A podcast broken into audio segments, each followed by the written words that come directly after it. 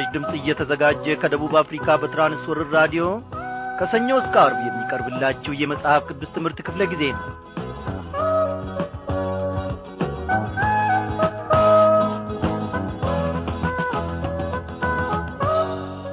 እግዚአብሔር አምላካችን በእያንዳንዱ ቀን እያስተማረን እየደገፈን ከጠላትም ጡጫና እርግጫ ከፍላጻውም ሁሉ እየጠበቀን እነሆ ለዚህ ምሽት ደግሞ እንድንበቃ ፈቃዱ ሆነ። እንደምናመሻችሁ በጌታ የተወደዳችሁ ክቡራን አድማጮቼ እኔንም እናንተንም በያላችሁበት ስፍራ የጠበቀ እግዚአብሔር አምላካችን የታመነ ነውና ነገንም ተነጐዲያንም ደግሞ እንደሚታደገን እናምናለን። እግዚአብሔርን ምን ተስኖት? ልዑል እግዚአብሔር አምላካችን እግሮቻችን በረገጡበት ስፍራ ሁሉ ምሕረቱን እያበዛልን ኖ የጠላትን ቀስት ሁሉ እየሰበረ በድል ይመራናል። እግዚአብሔር ድንቅ አምላክ ነው ወገኖቼ። በዕድሜያችን ዘመን ሁሉ ጌታ እግዚአብሔር አምላካችን ምሕረቱን ያሰፋልናል። እኛ ስንወድቅ አይዞ ልጄ አይዞሽ ልጄ እያለ ያበረታናል ያቆመናል። ጠላት ውድቀታችንን በተመኘ ጊዜ ሁሉ ጠላት ጥፋታችንን በተመኘ ጊዜ ሁሉ እግዚአብሔር አምላካችን ደግሞ በድል እንድናሸበርቅና እንድንቆም በጠላታችንም ራስ ላይ እንድንቆም ያደርገናል። እርሱ ባለ ድል ነው። እርሱ በሠራው ሥራ እኔና እናንተ እንኰራለን ስሙ ይክበር ይመስገን። በዛሬው ምሽት ክፍለ ጊዜ ጥናታችን እንግዲህ ተከታታዩን የትንቢተ ሚኪያስ መጽሐፍ ጥናታችንን እንቀጥላለን ማለት ነው። እግዚአብሔር በዚህ ውስጥ ዛሬም ደግሞ የሚናገረንን አንድ ላይ በመሆን ከጌታ ማዕድ እንመገባለን እንማራለን። የዕለቱን ዝግጅታችንን በዝማሬ ብንጀምር።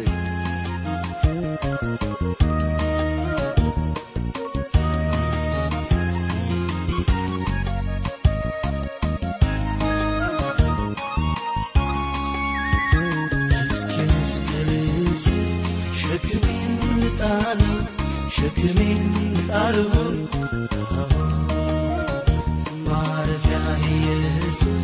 ሰላሜ ባንተ ነው እረፍቴ ባንተ ነው ሁሉ ያለቅበትን መስቀልክን ያየው መስቀልክን ያየው። ያኔ መከራዬን ችግሬን ረሳለሁ ጭንቀቴን ረሳለሁ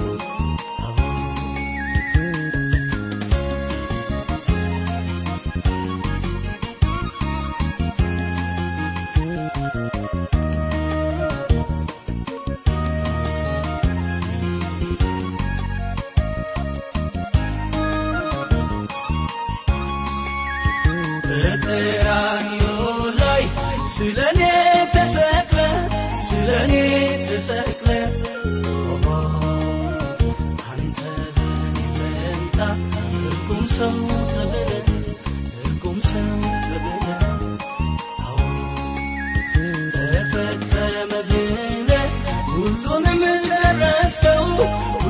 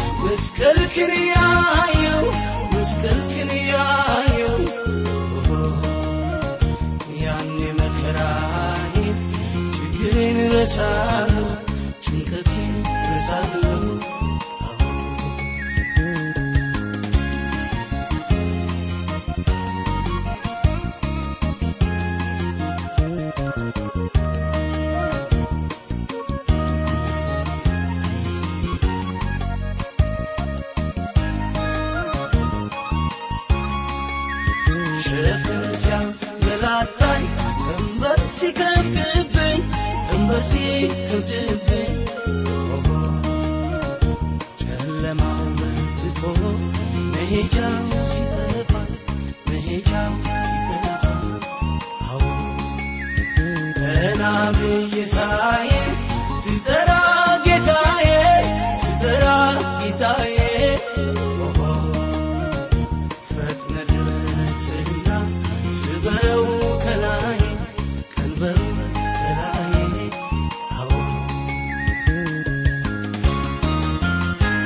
እናት ከአባት በላይ ቅርበ ምትረዳ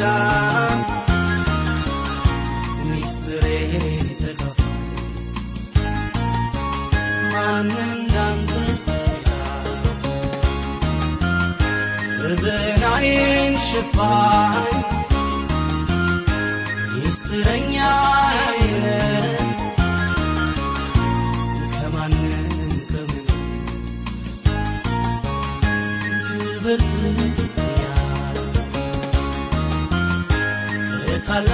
ከታላቁ ስፍራ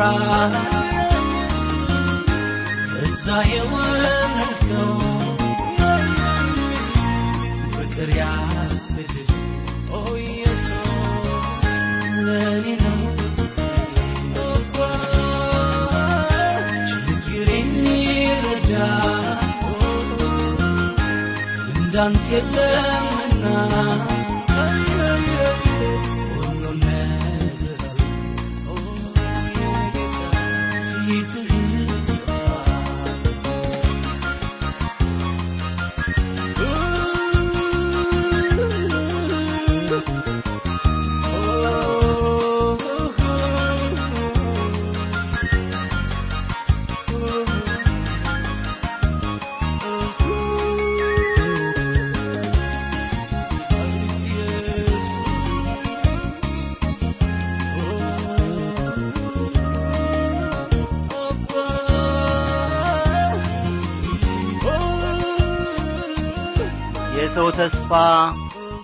ዛሬም ነገም ቢሆን የእግዚአብሔር ልጅ መድኃኔ ዓለም ኢየሱስ ክርስቶስ ነው።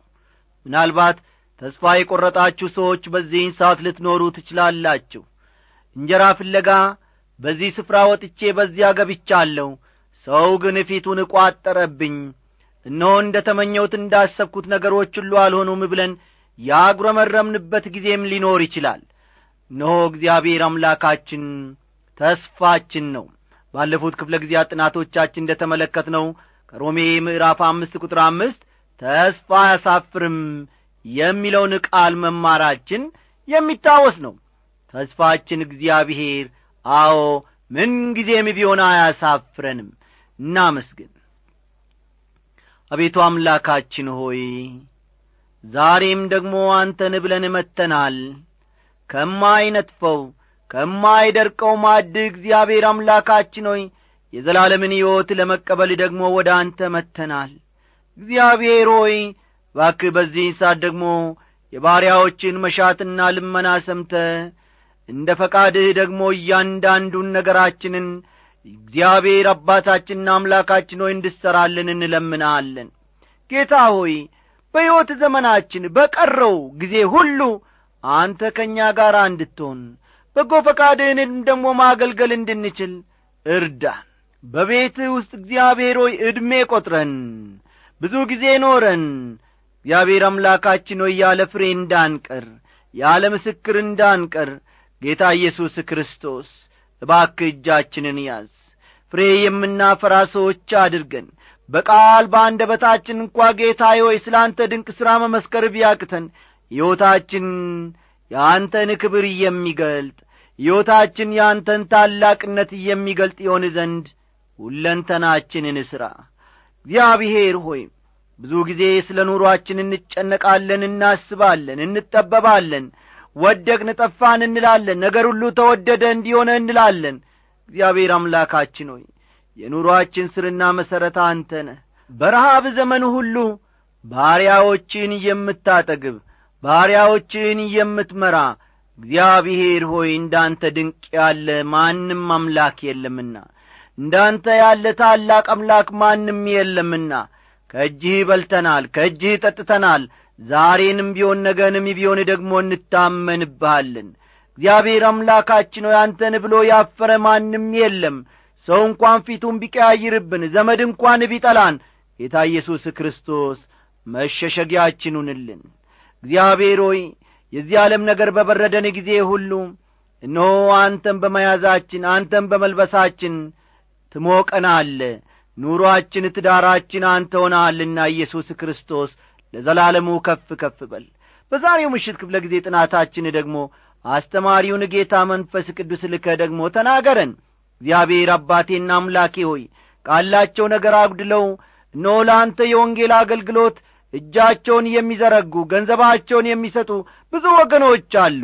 እነዚህንም ሁሉ እንድታስባቸው በጐደለው ነገራቸው ደግሞ ሙላትን እንድሰጣቸው ለምንሃለሁ አንተ ከሰጠሃቸው በረከት የቤታቸውን ኑሮና ትዳር ሳይመለከቱ ይህ ለእግዚአብሔር ይገባል ብለው እጃቸውን ለዚህ ቅን አገልግሎት ለዚህ በጎ አገልግሎት ለግሰዋልና።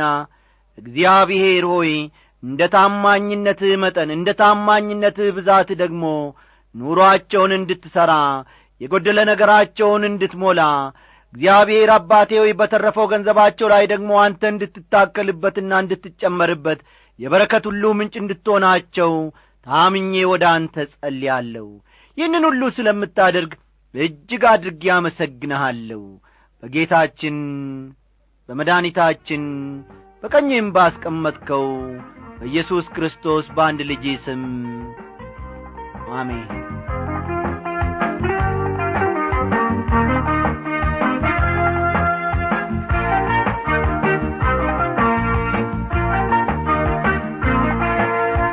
ውድ አድማጮቼ ኖ ከትንቢተ ሚክያስ ምዕራፍ አራት እግዚአብሔር ከሰጠው ተስፋ የተነሣ የሚመጣው ታላቅ የክብር ጊዜ የሚለውን በስፋት ስንመለከት ነበረ።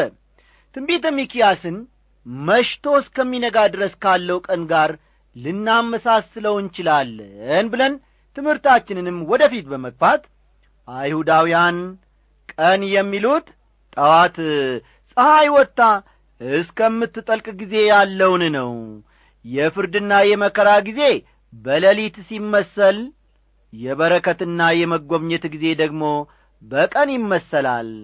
በፍርድ ጨለማ ውስጥ እያሉ እንኳ እግዚአብሔር በየጊዜው የብርሃንን ጨረር ሲፈነጥቅላቸው ኖሯል።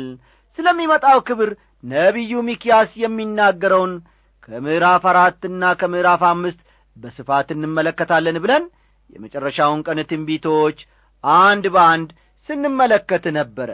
እግዚአብሔር እየተመሰገነ ይሁን ዛሬም ደግሞ ባለፈው ክፍለ ጊዜ ጥናታችን ካቆምንበት እንነሳለንና መጽሐፍ ቅዱሶቻችሁን እንደ ተለመደው ገለጥ ገለጥ አድርጋችሁ ሚኪያስ ምዕራፍ አራት ቁጥር አምስትን አውጡ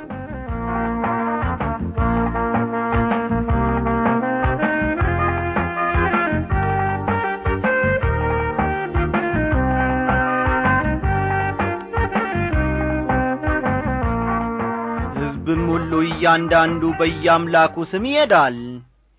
እኛም በአምላካችን በእግዚአብሔር ስም ለዘላለም እንሄዳለን ይላል። ሕዝብም ሁሉ እያንዳንዱ በአምላኩ ስም ይሄዳል። እኛም በአምላካችን በእግዚአብሔር ስም ለዘላለም እንሄዳለን ይላል። እስካሁን ድረስ ለጣዖታት ሲገዙ ኖረዋል። ሕዝቡ ከእንግዲህ ወዲህ ተገዢነታቸው ለእውነተኛው አምላክ ለእግዚአብሔር ብቻ ይሆናል። ሚኪያስ አራት ቁጥር ስድስትን ተመልከቱ። በዚያ ቀን አንካሳይቱን እሰበስባለሁ ይላል እግዚአብሔር። የባከነችውንና ያስጨነኳትንም አከማቻለሁ ይላል። በዚያ ቀን አንካሳይቱን እሰበስባለሁ ሲል ይናገራል። እዚህ ላይ አንካሳይቱ የሚለው ማንን ይመስላችኋል አንካሳይቱ የሚለው እስራኤልን ነው። ልብ በሉ። አንካሳይቱ የሚለው እስራኤልን ነው። ያስጨነኳትንም አከማቻለሁ የሚለውን እንድታስተውሉ እፈልጋለሁ። በእስራኤል ላይ ለደረሰው ማንኛውም ክፉ ነገር እግዚአብሔር ኃላፊነቱን ለመውሰድ ያለውን ፈቃደኝነት ያመለክታል። ልብ በሉ በእስራኤል ላይ ለደረሰው ማንኛውም ክፉ ነገር እግዚአብሔር ኃላፊነቱን እግዚአብሔር ኃላፊነቱን ለመውሰድ ያለውን ፈቃደኝነት ያመለክታል። ቁጥር ሰባት አንካሳይቱንም ለቅሬታ ወደ ሩቅም የተጣለችውን ለብርቱ ሕዝብ አደርጋታለሁ። ከዚያም ወዲያ እስከ ዘላለም ድረስ እግዚአብሔር በጽዮን ተራራ በእነርሱ ላይ ይነግሣል ይላል።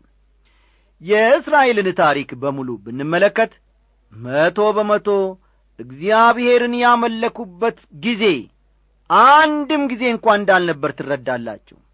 አው ምንጊዜም ቢሆን ጥቂት ሰዎች ብቻ ሙሉ በሙሉ እግዚአብሔርን ያመልኩና ለእግዚአብሔር የተሰጠ ሕይወት ይኖሩ እንደ ነበር ነው የምንመለከተው።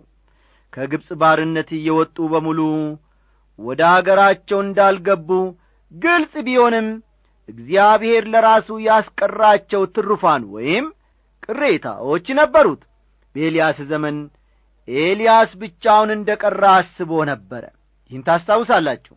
እግዚአብሔር ሰዎችን ለራሱ እንዳስቀረ ፈጽሞ አልገመተም ነበር ኤልያስ።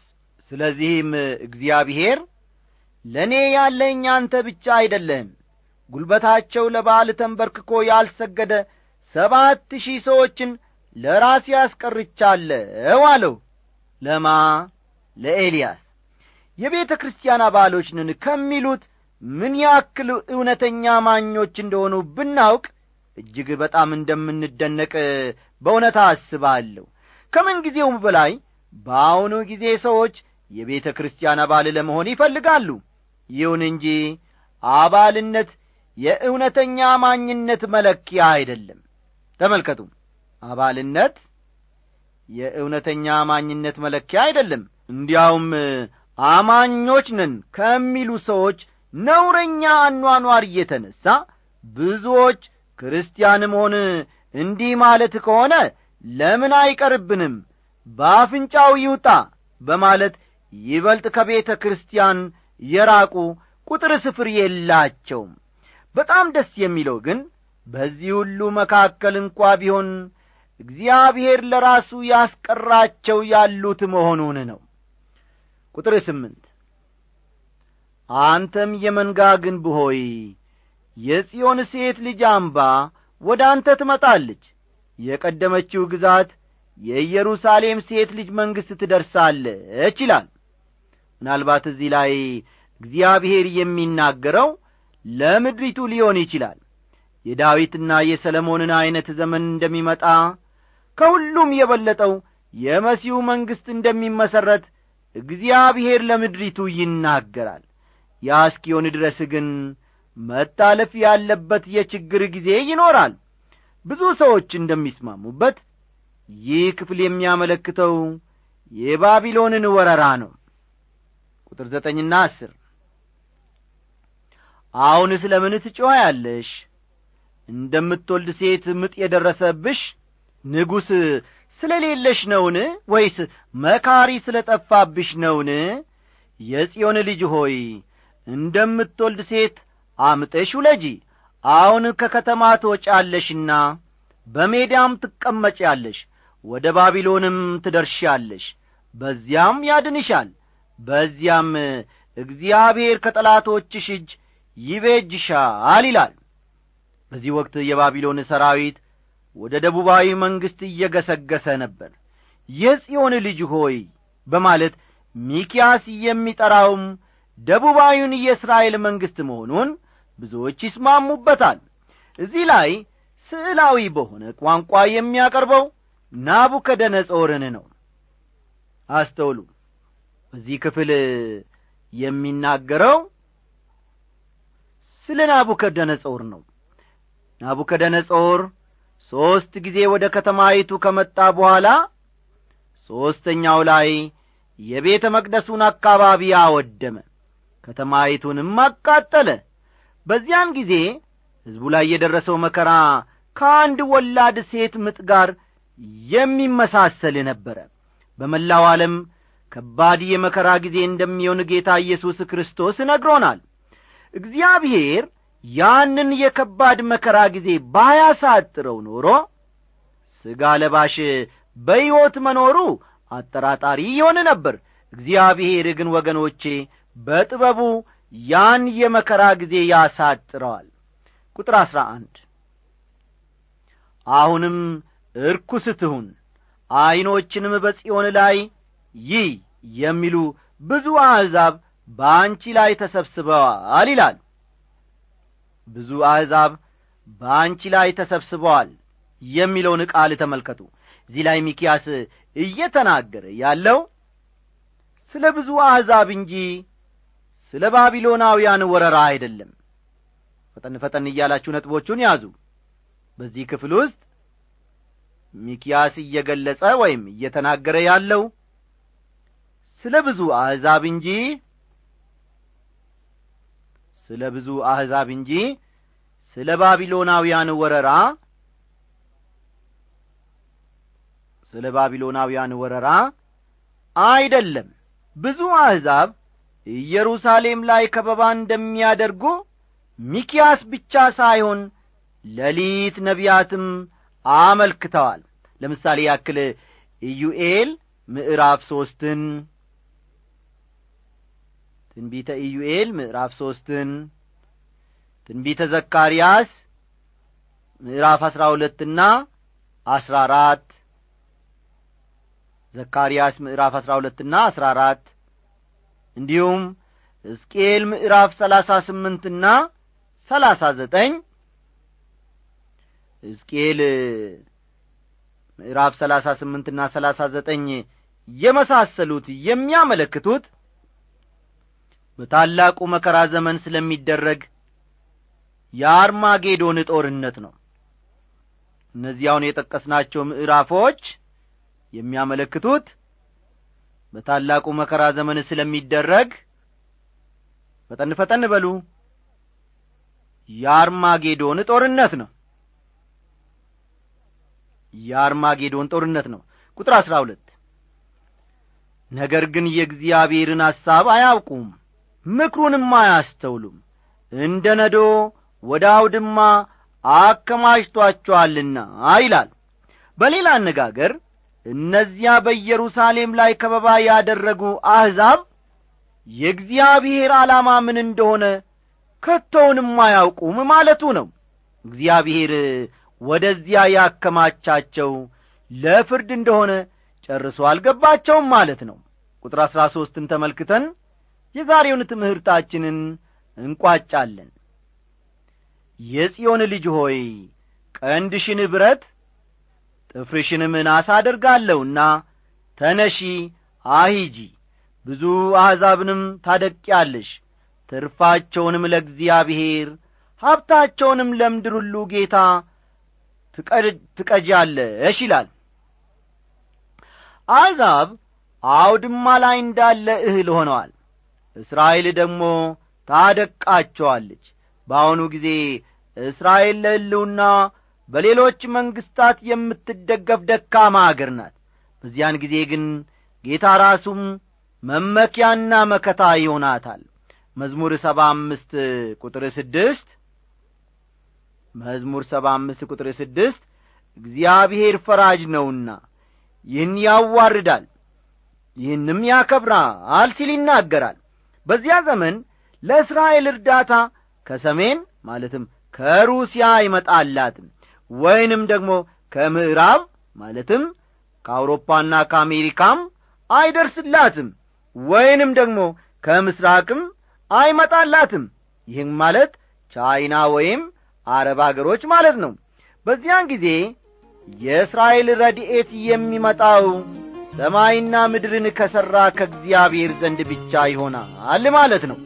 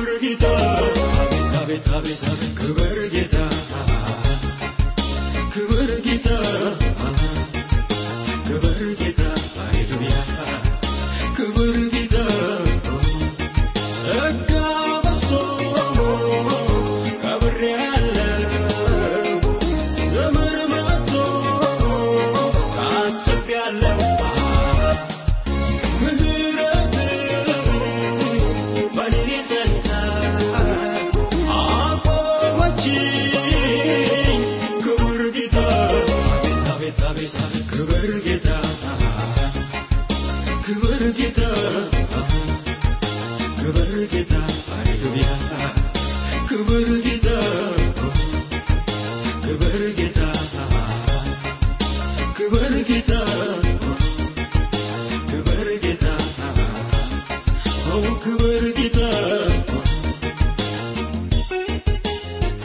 አድማጮቼ በቀጣዩ ትምህርታችን ጌታ መንፈስ ቅዱስ ደግሞ ከወትሮ በበለጠ ሁኔታ ተገልጦ ሥራውን በእርግጥ በትክክል ያሳየናል።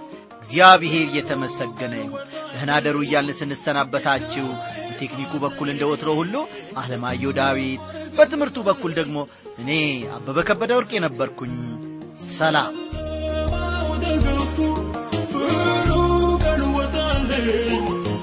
ፍሩ